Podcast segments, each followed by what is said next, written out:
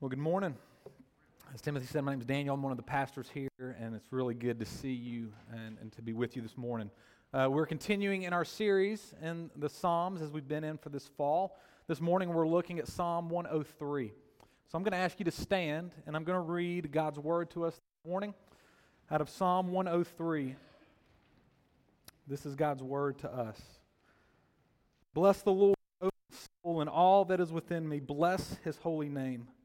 Bless the Lord, O my soul, and forget not all his benefits, who forgives all your iniquity, who heals all your diseases, who redeems your life from the pit, who crowns you with steadfast love and mercy, who satisfies you with good, so that your youth is renewed like the eagles.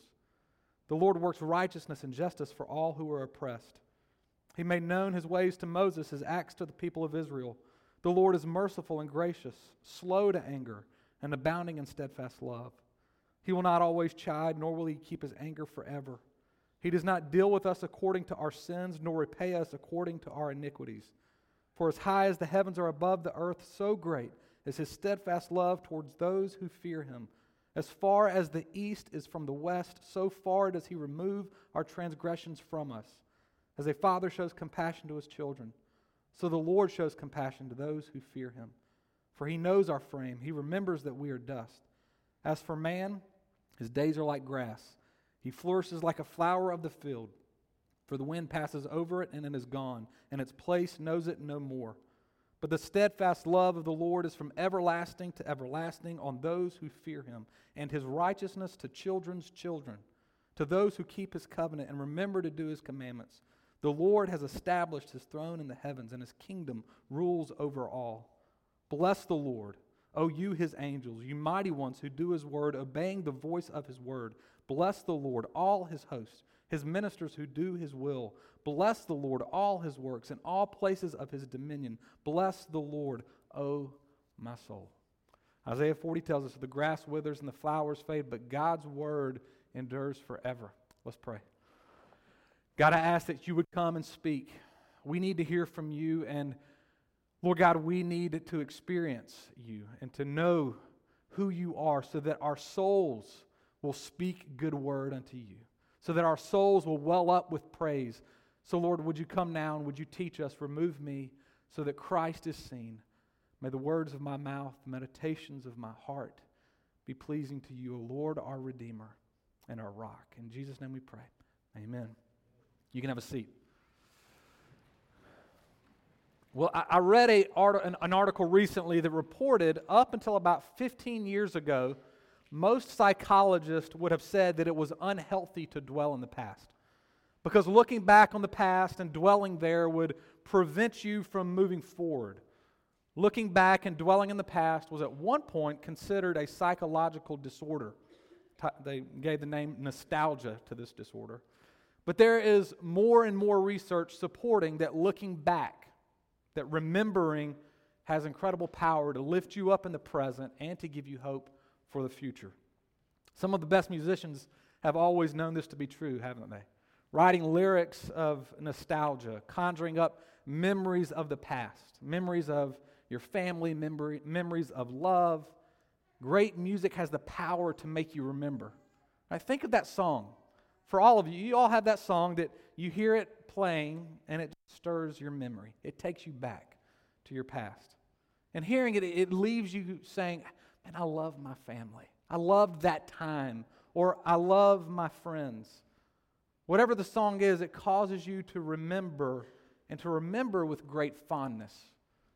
Psalm 103 tells us that that pattern is true, particularly for the Christian and the Christian's relationship to the Lord. Verse 1 says, Bless the Lord, O my soul, forget not all his benefits. The psalm starts and ends with this call to bless the Lord, O my soul. In the Greek translation of the Old Testament, the Septuagint, the word translated bless is eulogia, which literally means to say a good word. And it's where we get the English word eulogy, right? To say a good word, to bless. Now, the only time in which we hear the word eulogy used now is what? Funeral, right? That's a funeral. A person has passed away. Now we're going to say some nice things, a good word about this person.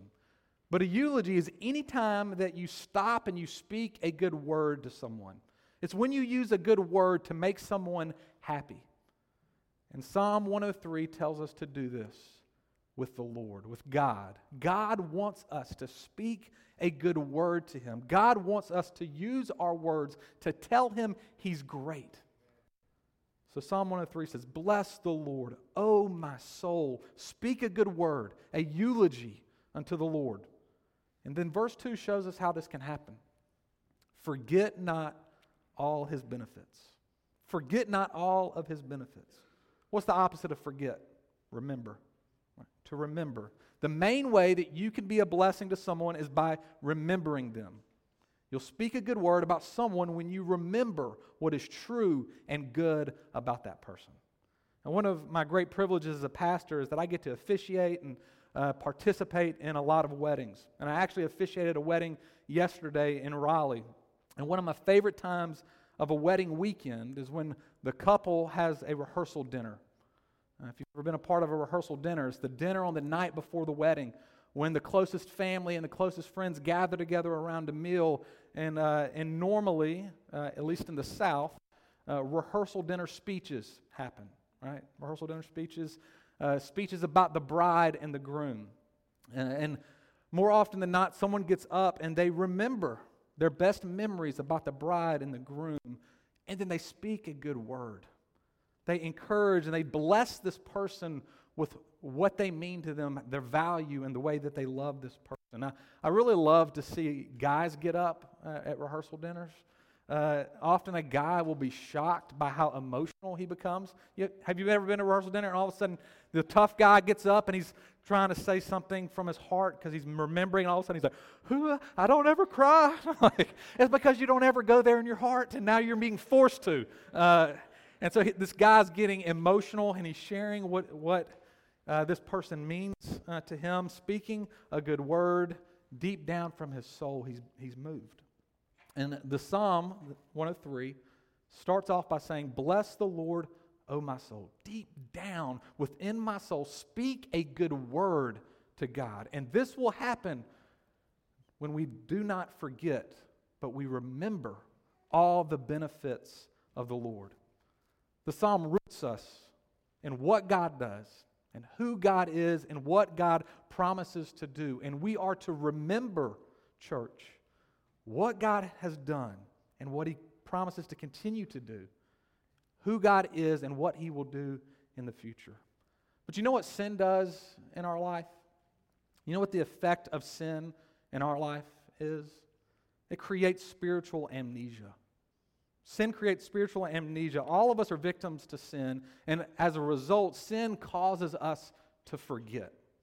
Our memory is so messed up that instead of remembering the good things that happen, we quickly remember the bad things in our lives, don't we?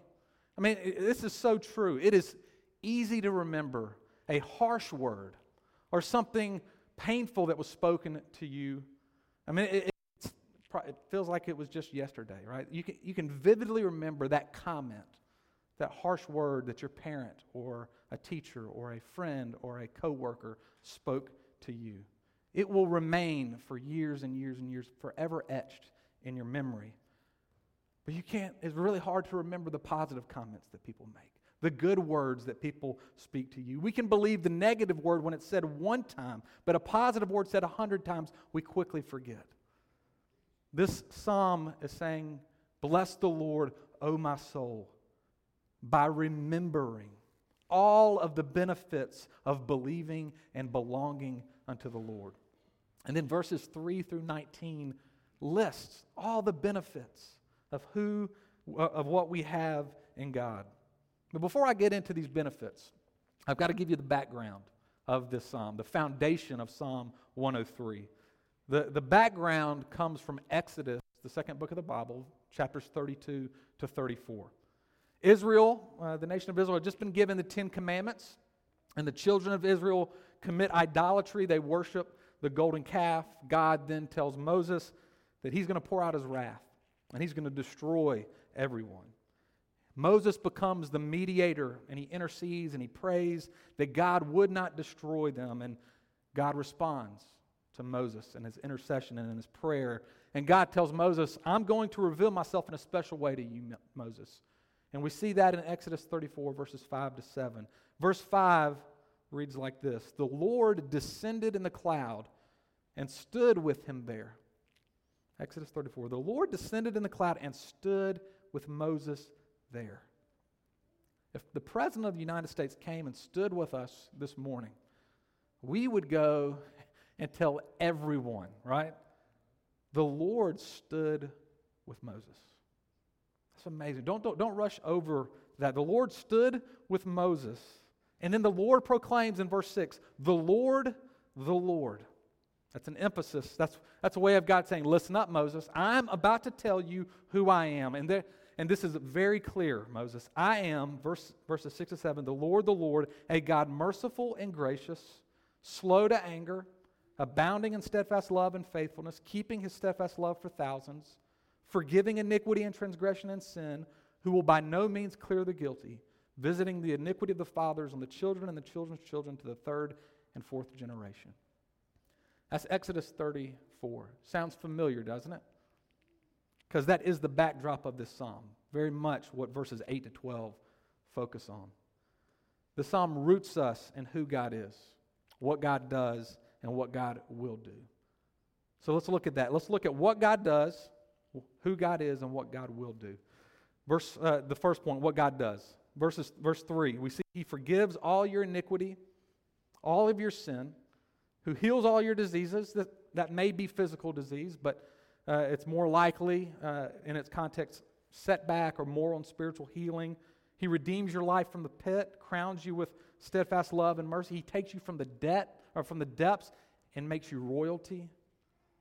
And then your youth is renewed like the eagle. He gives you strength. But God forgives all of your sin, all of your iniquity, all of your transgressions. All the times that we have turned our back on God in word, thought, and deed. All the times that we have willingly and unknowingly turned away from God, God forgives. And not only does He forgive the act, God graciously removes the consequence of our sin. Turning your back on someone, right? It's a sign of disrespect. Right? Turning your back on someone and saying, forget you. I don't need you. I've got this. I don't need you anymore. And the book of Romans tells us the wages of sin, the wages of us turning away from God, turning our backs on God, the wages of that is death. The payment or the consequence of our sin is that God should turn his back on us. Right? But God takes away the penalty of our sin. And instead, what verse 12 says is as far as the east is from the west, so far does he remove our transgressions from us. One commentator uh, said that this psalm is purposeful to say, as far as the east is from the west, because to look as far east, right? To look as far east as you can, and then to turn and look as far west as you can, you have to turn your back in the direction that you were just facing. You have to turn your back. God turns his back on our sins. That's the benefit. We turn our backs on God and we tell God, forget you. I'm going to live life the way I want to live life. I want control. I'm going to call the shots, and it's disrespectful to our God. And God says, if you believe in me, if you trust in the Lord Jesus, who bore the penalty of sin, the Father turned away from the Son, and the Son was left to hang on the cross. If we trust Jesus, God says, I will never turn away from you, but I will turn my back on your sin. I will never say, forget you. Even though you might do that to me, I will always say, I forgive you.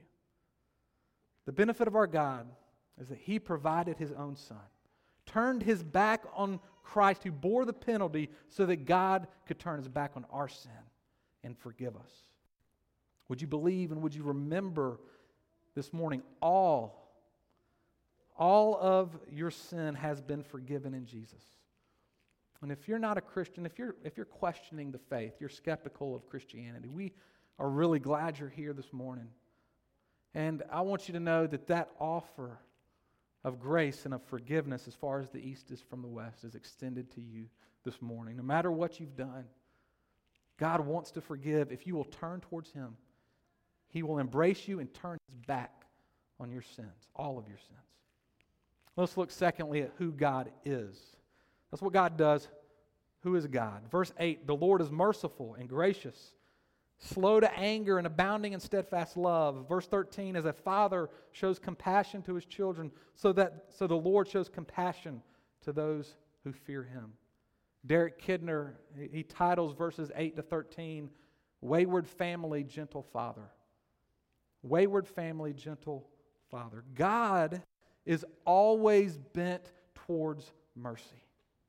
Our God is always extending grace. God is slow to anger. That literally means he's long in his nostrils. What in the world does that mean? He's long in his nostrils. That's what it literally means. The conversation always happens around our son Henry. Uh, well, who does he look like, you or Rachel? Who does, who does he act like, you or Rachel? And, and we're just starting to see his personality come out more and more. And I've joked for a long time uh, and called him the little hornet because uh, he has a little fire in his belly. He's got a little anger. Uh, and he will, he will grunt. He'll make, he's like, "Urgh, urgh, urgh," and he makes his face. And he, and he kind of flares his nostrils. "Urgh." That's what he, he's a little hornet. That's what I call him. And, uh, and I've joked that he probably gets that from his dad. he doesn't get that from his mom. Uh, his mom is extremely gentle and patient. Dad can be impatient, dad can be angry. And when I get angry, I actually make a face that people have joked uh, with me for years about. I, I get very focused, my nostrils start to flare, and I get angry, right? That's what a bull does when it gets angry. A bull flares its nostrils. I'm not comparing myself to a bull, but uh, a bull, when it flares its nostrils, you know it's about to charge, right? It is angry. God says, I have long nostrils towards my people. I'm gentle. I'm patient. Slow to anger. But our memory, because of sin, wants to think about the times we've heard God say and others say, I punish sin, which He does. God punishes sin, but He has done it with a decisive payment of His Son on the cross. We can hear that God punishes, punishes sins, and we think God's angry with us. He's impatient with us. But Psalm 103 says, Remember he is slow to anger. He is gentle and he is patient and he's longing for all of us to repent and return to him. Verse 13 tells us he's a father, a gentle father who loves us greatly. How much does he love us? Verse 11 For as high as the heavens are above the earth, so great is his steadfast love towards those who fear him. I used to play this game with my mom and dad uh, growing up. I'm sure some of you might have played it. Uh, if not, let, let, me describe the game uh, to you. They would come to me and they would say, Daniel, do you know how much I love you? And I'd say, No, no, no. They'd say, Daniel, do I, love you this much? And I'd be like, No, no, no, no, no. Daniel, do, do I love you this much? They'd say. No, no, no, no, no, no. Well, Daniel, do I love you this much? No, no, no, no, no. They'd say, That's right, Daniel. You know how much we love you? We love you to the sky and back. We love you to the moon and back. That's verse 11. Our Father, gentle, compassionate. And He says, You know how much I love you?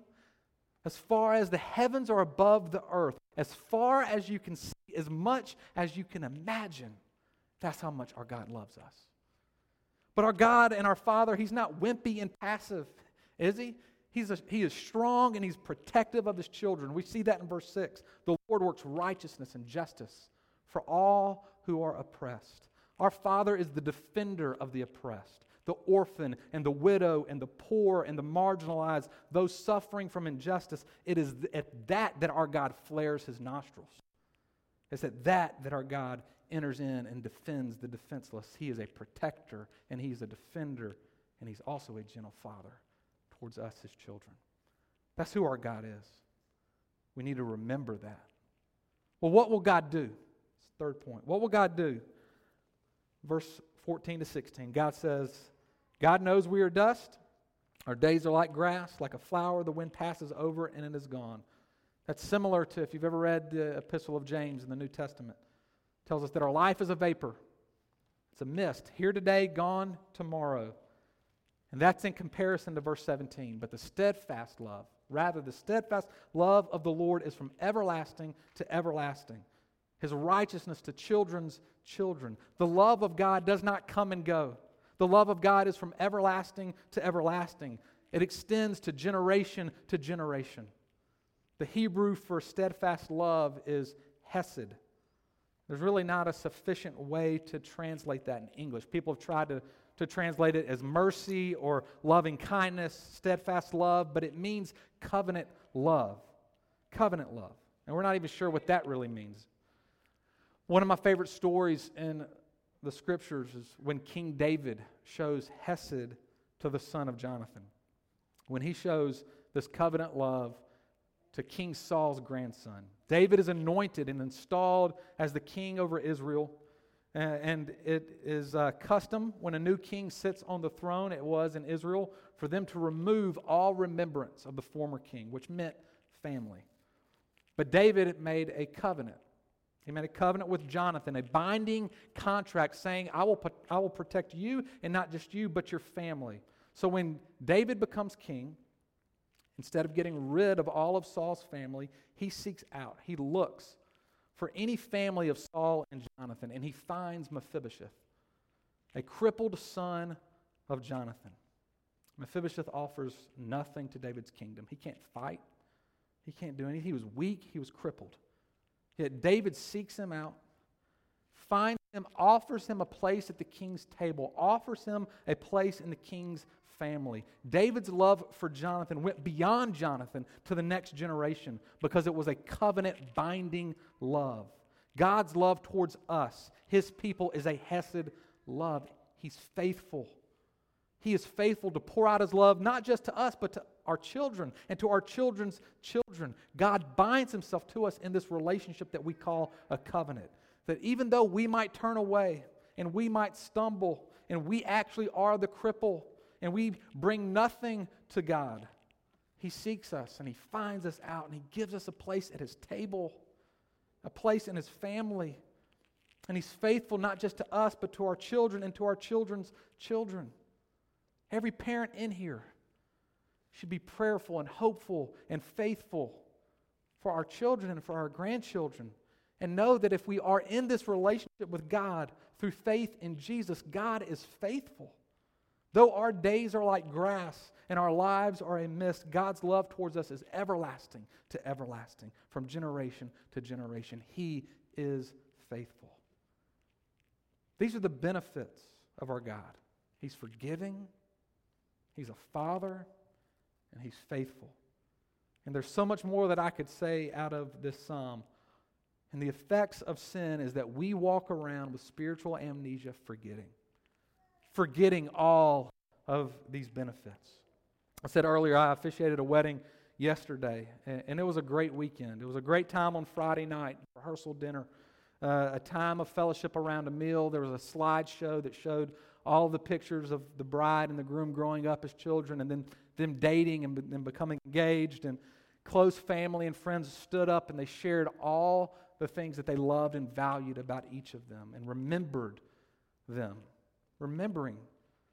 I could still remember my rehearsal dinner. And I could say it was one of the happiest times in my life to hear my closest family and my closest friends share what they remembered and loved about me. It was a blessing. It was a blessing. Have one major application for us this morning, church. Christians, we need to throw more rehearsal dinners. We need to throw more rehearsal dinners, not for wedding, but a rehearsal dinner where we remember what God has done and who God is and what He promises to do. We need to have dinner parties together and we need to sit around a meal and we need to remind each other about our gentle and protective Father and His forgiveness and His faithfulness. We need to be in one another's homes. We need to drink coffee together. We need to have lunch together after church and remember who God is. We need to go out in the city have fun together, and remember rehearsal dinners all the time, right? How awesome would that be? If, like, the city, of, man, that's throwing like parties all the time. That's what we should be like. And remembering who our God is, blessing God, saying a good word as we remember all the benefits. We do that every Sunday morning as we gather here. We do it midweek with our midweek prayer on Wednesday mornings where we come and we remember who God is. We cry out to Him. We do it every time we open up the Word of God by ourselves or with our families or in our city groups. We remember who God is.